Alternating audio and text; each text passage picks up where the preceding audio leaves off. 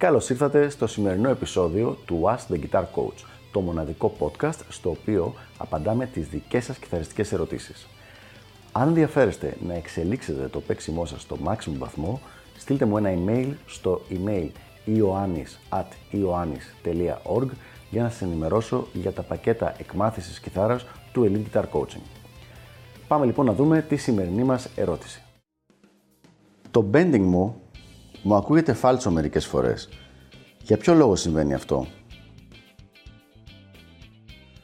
Μια πραγματικά καλή ερώτηση λοιπόν. Το bending, μια από τις πολύ πολύ βασικές τεχνικές της ηλεκτρικής κιθάρας, αρκετά πιο δύσκολο από ό,τι νομίζω ότι θεωρεί πολλοί κόσμος, γιατί έχει αρκετές ε, μεταβλητές για το πώς και πού θα γίνει. Μας λέει λοιπόν ο ακροατής μας ότι το ακούγεται φάλτσο το δικό του bending. Οπότε αυτό που θα κάνουμε είναι θα δώσω μια καλή άσκηση για αυτό το θέμα, αυτή που δίνω στους περισσότερους μαθητές μου και μετά θα εξηγήσουμε λίγο και για ποιο λόγο συμβαίνει αυτό το πράγμα.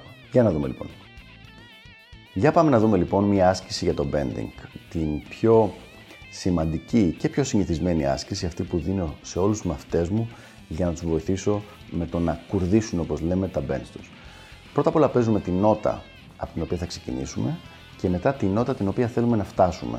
Αλλά αυτό το κάνουμε με κανονικές νότες, δεν κάνουμε bend ακόμα. Δηλαδή, θέλουμε λοιπόν να σηκώσουμε την νότα λα, που είναι στο 10ο τάστο της δεύτερης χορδής και να τη σηκώσουμε να φτάσει να γίνει η νότα C, που είναι στο 12ο τάστο της δεύτερης χορδής.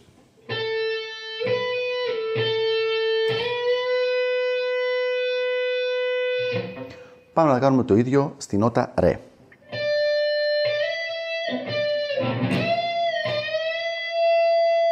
Αν το σηκώσουμε παραπάνω, θα είναι φάλτσο πιο ψηλά. Αν το σηκώσουμε παρακάτω, θα είναι φάλτσο στο πιο χαμηλά. Αυτό που θέλουμε να δούμε είναι πώς θα γίνει να είναι το ίδιο.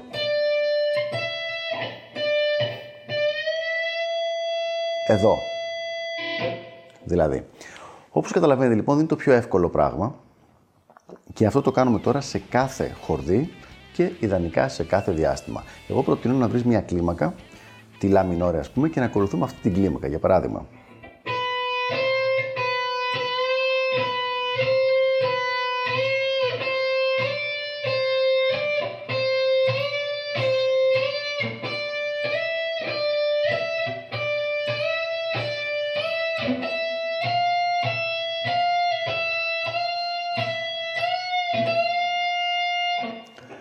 Οπότε λοιπόν, βλέπω λοιπόν τώρα ακόμα και στο δικό μου το παίξιμο, κάποιες φορές φεύγει λίγο πιο πάνω, λίγο πιο κάτω. Γιατί συμβαίνει αυτό το πράγμα; Για να δούμε.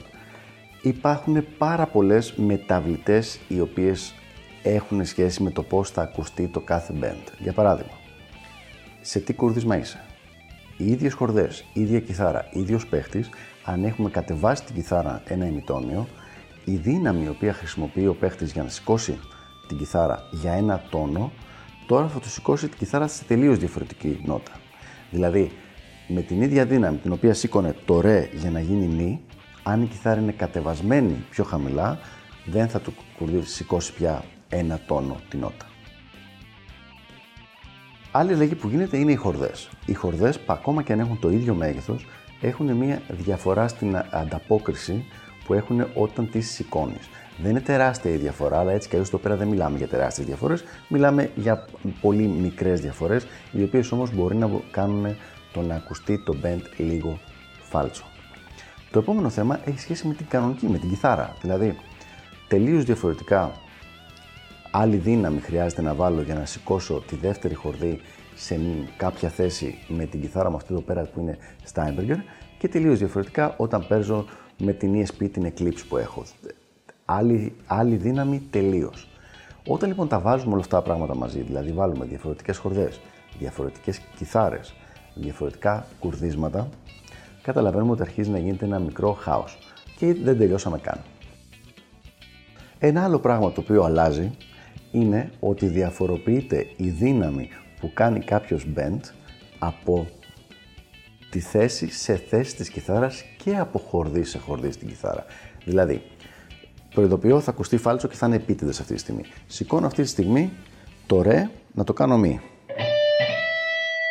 Τέλεια. Την ίδια δύναμη ακριβώς θα τη βάλω στο, στο sol για να το κάνω si.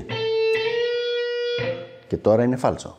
Γιατί, Γιατί η δύναμη η οποία χρησιμοποίησα σε αυτό το σημείο της κιθάρας στην ίδια χορδή, με τις ίδιες χορδές, στο, στο, με το ίδιο όργανο, άμα το χρησιμοποιήσω λίγο πιο πίσω, δεν θα μου σηκώσει την κιθάρα τόνο.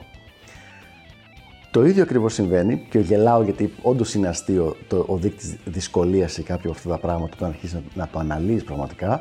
Αν πας σε άλλη χορδή, δηλαδή ακόμα και στην ίδια θέση, αν σηκώσω εδώ ας πούμε το sol για να γίνει λα και βάλω μια αλφα δύναμη και μετά βάλω την ίδια δύναμη στην ίδια θέση απλά σε άλλη χορδή, πάλι η νότα θα είναι φάλτσα.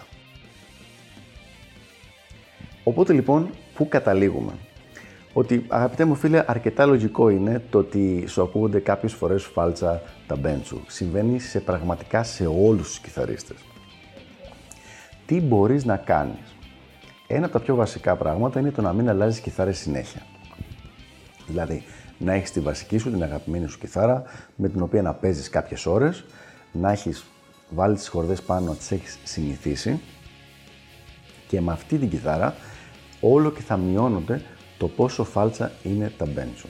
Προσωπικά τη μεγαλύτερη διαφορά τη βλέπω όταν πηγαίνω από μια κιθάρα που είναι σε στυλ Super Strat σε μια Les Paul η οποία συνήθως είναι και detuned λίγο κάτω όπου εκεί πραγματικά παίρνει αρκετή ώρα για να κουρδιστούν λίγο τα χέρια με το παίξιμο. Οι άνθρωποι που βλέπεις που κάνουν bench και δεν τα χάνουν σχεδόν ποτέ ε, έχουν μάθει και παίζουν με το συγκεκριμένο όργανο, με τις συγκεκριμένες χορδές, με το συγκεκριμένο setup έτσι ώστε έχουν μειώσει κατά πολύ τις μεταβλητές οι οποίες μπορεί να τους δημιουργήσουν κάποια διαφορά που να τους βγάλει εκτός pitch την ώρα που κάνουν το bending. Τώρα, τα δύο βασικά bends τα οποία χρειάζεται να ξέρεις είναι το bend του ημιτονίου και το bend του τόνου. Και τα δύο από αυτά μπορείς να τα, να τα ε, μελετήσεις με την άσκηση που είπαμε πριν. Ειδικά δηλαδή αν κάνεις αυτό που είπαμε, ανέβεις την κλίμακα από χορδί σε χορδί, θα τη μελετήσεις και ημιτόνια και τόνους και σε όλες τις διαφορετικές χορδές. Αυτά λοιπόν για το συγκεκριμένο θέμα. Ελπίζω να βοήθησα λίγο με την επεξήγηση του με ποιο τρόπο κουρδίζουμε τα bench μας και για ποιο λόγο είναι όντως δύσκολο αυτό το μέρος και το πολύ πολύ σημαντικό τεχνικό μέρος της ηλεκτρικής κιθάρας. Τα λέμε στο επόμενο επεισόδιο του Ask the Guitar Coach και μέχρι τότε μην ξεχάσετε να αφήσετε τα σχόλιά σας, τις ερωτήσεις σας και οτιδήποτε ε, άλλο θέλετε να ασχοληθούμε εδώ κάτω από το βίντεο για να το δω και να ετοιμάσουμε επεισόδια για το μέλλον.